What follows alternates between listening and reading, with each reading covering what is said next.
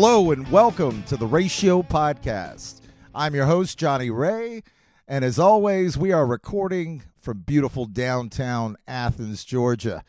And man, we have got a badass show for you tonight. We have the mighty Lord Ahriman from Dark Funeral on the Ratio Podcast today. So I'm super excited to have him on. Uh, we've, we've wanted him to, to be on the show for some time. So it's finally, it's good to finally get to chat with him. And uh, they've been touring in support of the excellent We Are the Apocalypse from last year. And it's an amazing record, as is all of their back catalog, which I highly recommend you go and check out. The uh, the level of quality, you know, that, that Lord Ahriman maintains in this band is is nothing short of supernatural. So uh, make sure to uh, stick around for this awesome chat here in just a few. Um, I want to thank everybody for the amazing response to the Johnny the Boy uh, episode. Um, Belinda and Justin were super cool, and I've gotten so much feedback from people that are checking out the record, you their debut. So I I, I can't be happier with how that went, and thank you so much for all your support. And uh, we'll be coming back with a live show in October. We'll be announcing the guests soon. So uh, up until then, I'll be just, you know, we're going to have all kinds of podcast stuff going on. So the best place to check us out is at www.ratiopodcast.com. You can find wherever to stream, wherever you listen to podcasts, we've got a link on there for you to get get to our show. Um, but without further uh, delay, let's get to our chat with Lord Ahriman. All right, everybody. We are on the Ratio podcast today, and we have someone that I have been listening to for just decades, and that is Lord Ahriman of the Mighty Dark Funeral. How are you today, sir? I'm doing pretty all right, thank you. Good, good. Well, you know, I want to lead out with you. You you had hernia surgery. You were you snuck it in between tours. How's the recovery going? It's uh, going pretty good. I was at uh, I was to my physiotherapist uh, this morning, and uh, uh, she had been talking to to my doctor, you know, who did the surgery, and he said that uh, from now on, there's I have no limitation when it comes to going back to the gym, or you know, lifting weights and stuff like that. but of course, it's still swollen and, and still scarring, you know, scarring. So it's still you know when I stretch the the stomach it, it hurts. Right. And and if I push too much weight, you know, it hurts. So, but uh, the good thing was that no limitation. So it's just I gotta go by the feel, you know. Well, uh, well how's uh, your pain level? Pushing on... my too much. Hmm? How is your pain level on stage? It's pretty high. I can handle a lot of pain. Well, so, uh, that, that's uh, to my dis- disadvantage disadvantage in in circumstances like this because I don't, I don't know when it's time to stop. Right, right. So m- most of the time I kind of tip over and then uh, I'm more injured than I was before. So, but this time uh, I'm really trying to t- take a step back and, and let the healing go well, you know. But I, I'm not that kind of you know guy with lots of patience, if if you know what I mean. Yeah. Well, it's got to be you know. so hard to hold back during the shows, you know, in order to continue on. Yeah, well, I mean, you you got got to be focused. Yeah. Like, okay, now I got to get through this, and then don't think about you know the let the pain kind of disappear from your you know thinking uh, and and and just do it. Right on. Well, you, you, completed the Decibel magazine tour here in the states earlier this summer. How was this run um, compared? You know, it, you had that momentum building last run with Cannibal Corpse. How was this tour? Yeah, it was a good tour. I was expecting it to be a much smaller tour uh, than than the Cannibal. Of course, it was a little bit smaller, but uh, not that much. Uh, I was expecting uh, something different than than the turnout. The turnout was amazing, so it was a great tour, and lots of great feedback from the crowd. And so it took me by surprise. Well, that's good to hear. You know, you guys are touring still behind 2022's excellent We Are the Apocalypse. You know, every Dark Funeral album is a reason for celebration, but this one seems to be getting extra buzz. Um, how did these songs come together? How did this record come together? Uh, well, the the process was pretty much the same as always. You know, uh, I, I, you know for the last couple of records I've been writing by myself in my own home studio, so I can take the time I need and I can really, you know, go go on a much deeper level when I when I write. Uh, so uh, yeah, so uh, it's just me with my, you know, evil mind and dark thoughts, you know, being creative in my own chamber. right on. I guess. Well, you know, one of the the singles from the record and a standout proper satanic video is for for the uh, song "Let the Devil In," and you know, I hear I go back to some something like uh, "Enriched Enriched by Evil," where it it, yeah. it has that sense of melancholy and then that just crushing melody to where in the back end, and I and I hear that similarity what do you start with? Do you start with the melodies or you start with a riff? Uh, it, it all comes with the melodies. And then uh, during the, you know, the process, you know, during the writing process, when I feel like now I need a riff, you know, riff, riff, then I kind of work on that part. Uh, but everything starts with lots of different melodies. And, you know, sometimes it's just a part of the melody and, and the final result is most of the time going to be something very different than the first version. But uh, you know, th- th- that's a good thing when you have a home studio. If you just get one small idea for something, I try to record it, even if it's not a complete idea. But those notes and you know usually builds into something completely different. You know that that's a starting point to yeah right to to when I write. So I think you know lots of people maybe just throw away lots of small ideas, but I think you know that's that's where where where the greatness can come from because that idea there's a reason why you got the idea from the beginning. You just sometimes need to work on it a little bit to you know develop it into the greatness you you you want. Well, I mean that makes a lot of sense what you're talking about because you know, it. How much pressure do you? There's such a quality through the entire catalog. How much pressure do you put on yourself to maintain this level of quality? How hard does it get? You know, so many years into this career. Well, every time when I, you know, approach myself like, okay, now it's time to start writing something. Uh, and I talked to the guys. We, we were talking about this actually this week, and then I explained to them a little bit more. So, because I like to be open, uh, you know, with with the people I work with, so they know why sometimes I'm a, you know, this way or that way or whatever. So they more understand that, uh, and the only way they can do that is if you're open about it. So, I kind of explain to them, like I'm going to tell you, it's like, you know, if I start thinking about the whole album, it's just too overwhelming for me. Then I can't, you know, focus on getting anything done.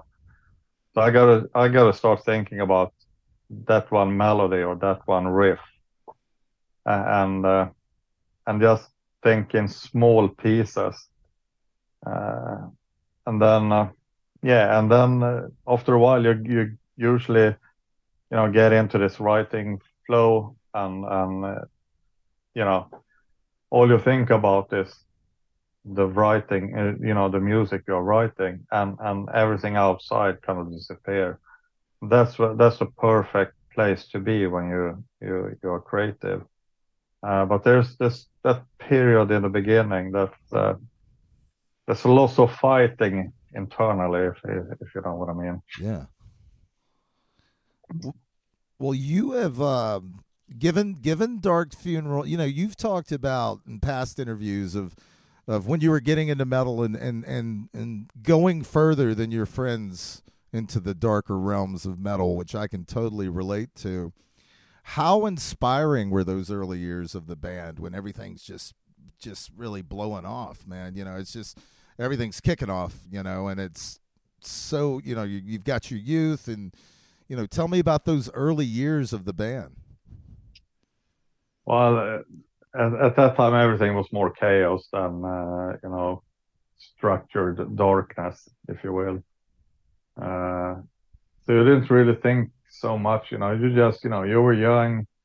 You, you just you know yeah everything was more chaos. Uh, it's it's hard to explain, but it, it I mean it was a good time still. But I feel like as a songwriter, uh, I understand, you know, the music have helped me to understand myself a lot more because I got it such deeper inside of me for every song I write. Uh, and that that opens up a lot of things that I never thought about in the early days. Uh, so so nowadays it, I feel like the music have a stronger impact, you know, and, and means have a more deeper meaning for me these days than than before. Well, do you have any? Uh, speaking of your back catalog, are there any albums that are notable to you that that hold a special significance? Uh, I mean, each album reflects an era of its time when it's being written and created. Uh, so at that time, when it was written, that's that's when when the meaning for that record is the strongest for me. Mm-hmm. Then I kind of move on, uh, and when I start writing on another record, then then I'm on a different place in my life and within within my soul too. So so I usually don't. It, it's sort of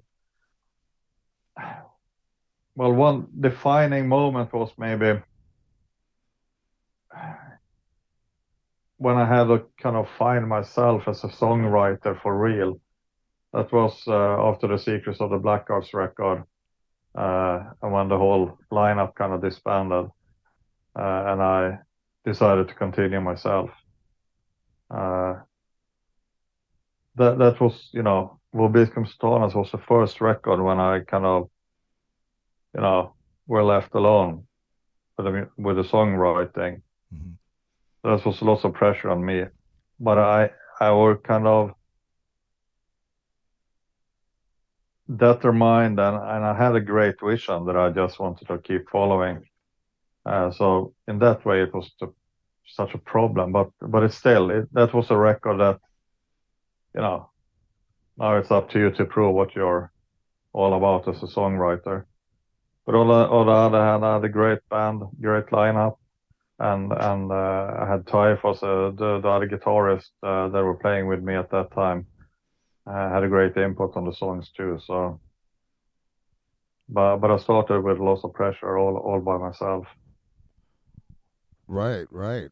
Well, well, you know, is there anywhere you know given Dark Funeral's music, beliefs, presentation, do you still run into opposition in this day and age from religious groups in the U.S. and in Europe? Uh, what do you mean?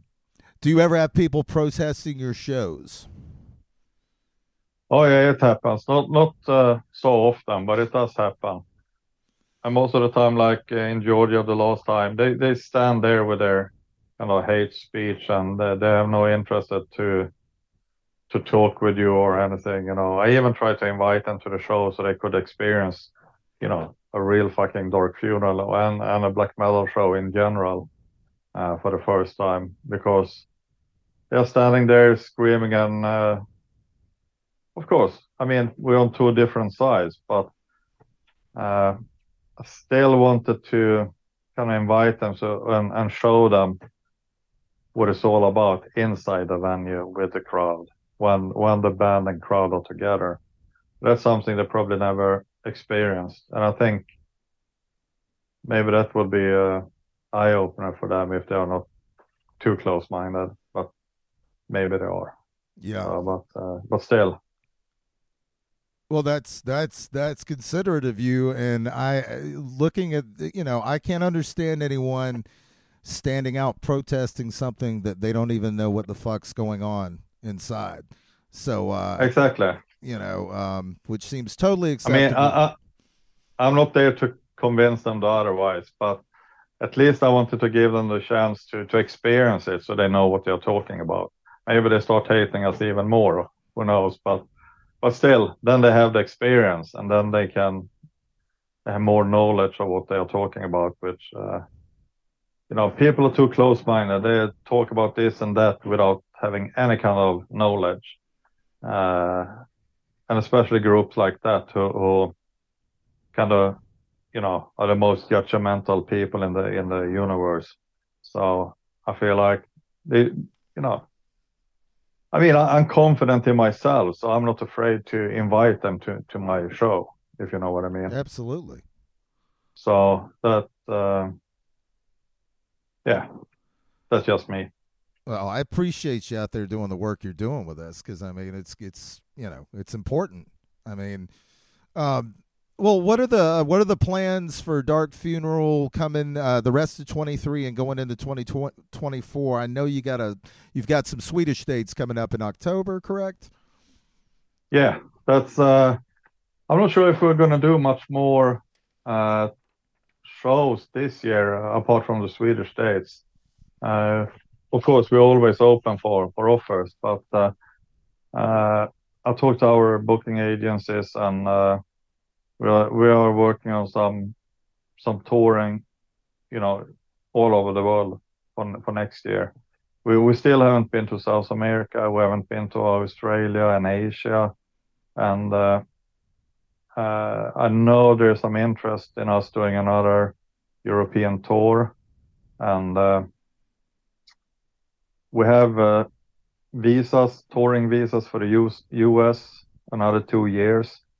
So we're basically just a flight away from coming over to the US again, and uh, and I hope we can uh, do at least, you know, at least one more tour in the US and some big festivals that would be awesome. But uh, we'll see. I mean, it uh, seems like next year is going to be another busy year.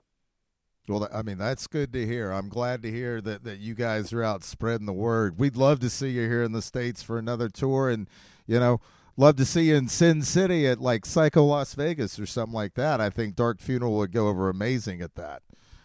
Um, yeah, we, we had an offer to play there a couple of years ago, but our, our visas just ran out, and uh, it's not financial possible to to get a visa, a whole visa just for one show. Yeah. Uh, so we we had to turn say no to that, and and uh, it sucks, but yeah, we could we couldn't just do it. But uh, this time we got a different type of visa, so we have, as I said, we have visas for another two years, just to not come in the same situation where we have to turn down festivals and, and other tours. So uh, we're definitely going to come back in the US. We're just looking into opportunities and we see what, what we manage to land. Right, right. Well, we got one more question for you, and it's the Ratio Podcast Metal Lightning Round. So basically, I'm just going to ask you an either or question on these. And uh, you ready to go? Uh, it, it was uh, I couldn't hear everything. It, it okay, was, yeah, it's uh, basically the sound. Basically, it's going to be a, uh, a very quick lightning round. It's our ratio podcast lightning round. So I'm just going to ask you a series of questions about records. So first one, favorite Iron Maiden album, Killers, uh, or Iron Maiden's Killers, or Number of the Beast. Number of the Beast. Judas Priest Turbo or Ram It Down. Ram It Down. Deicide's Once Upon the Cross or In the Minds of Evil? In the Minds of Evil. Right on. Man, I love that fucking record. yeah, it's a good one. Uh, Metallica's 72 Seasons or Hardwired to Self Destruct? Oh, uh, hmm, I, I can't really say that I listen too much to them, so I can't really tell. right on. In Entombed's Left Hand uh, Path or Clandestine? left hand path. But uh, that's also different. Uh, both those two records means different things for me. And I was hanging out a lot with uh, Lars at that time. So so I have lots of personal relationships to those records. Right. This is is a tough one. Well, this one may be tough too. How about Samael's Worship Him or Blood Ritual? Blood Ritual. Oh, yeah, man. And the last one King Diamond's The Eye or Conspiracy? The Eye. Right on, man. Right on. I love the fucking eye. Uh, well, uh, Lord Ahriman, thank you so much for coming on the Ratio podcast. What's the best place for our listeners to get in info on yourself and the Mighty Dark Funeral? Well, we we have uh, quite active social social media channels like Instagram and Facebook, uh, but uh, always good to check out uh, the official website too because we all know how much Facebook is limiting the reach to people. So Uh, even if we almost have one million followers, maybe 300 get get to see the news we post there. So right, right. If we if we don't pay for it, so. So always check the official website too. Well, yeah, everybody do that, and and best of luck to you the rest of this year and going into 2024, man. All right, thank you, man. I appreciate it. I want to thank Lord Ahriman for coming on the Ratio podcast and being so kind with his time. Super fun chat, and make sure to check out We Are the Apocalypse, their latest record from 2022 on Century Media Records. Also, I uh, just want to give a shout out to the uh, wonderful human being who edits all of our podcasts, Mr. Brant Duncan. So uh, if you are in the market for someone to uh, work with you on your audio project, um, get in touch with with us here at the Ratio, and we'll get you in touch with Brant. Um, so yeah, thanks so much for tuning in. Stay switched on, and we will talk to you soon.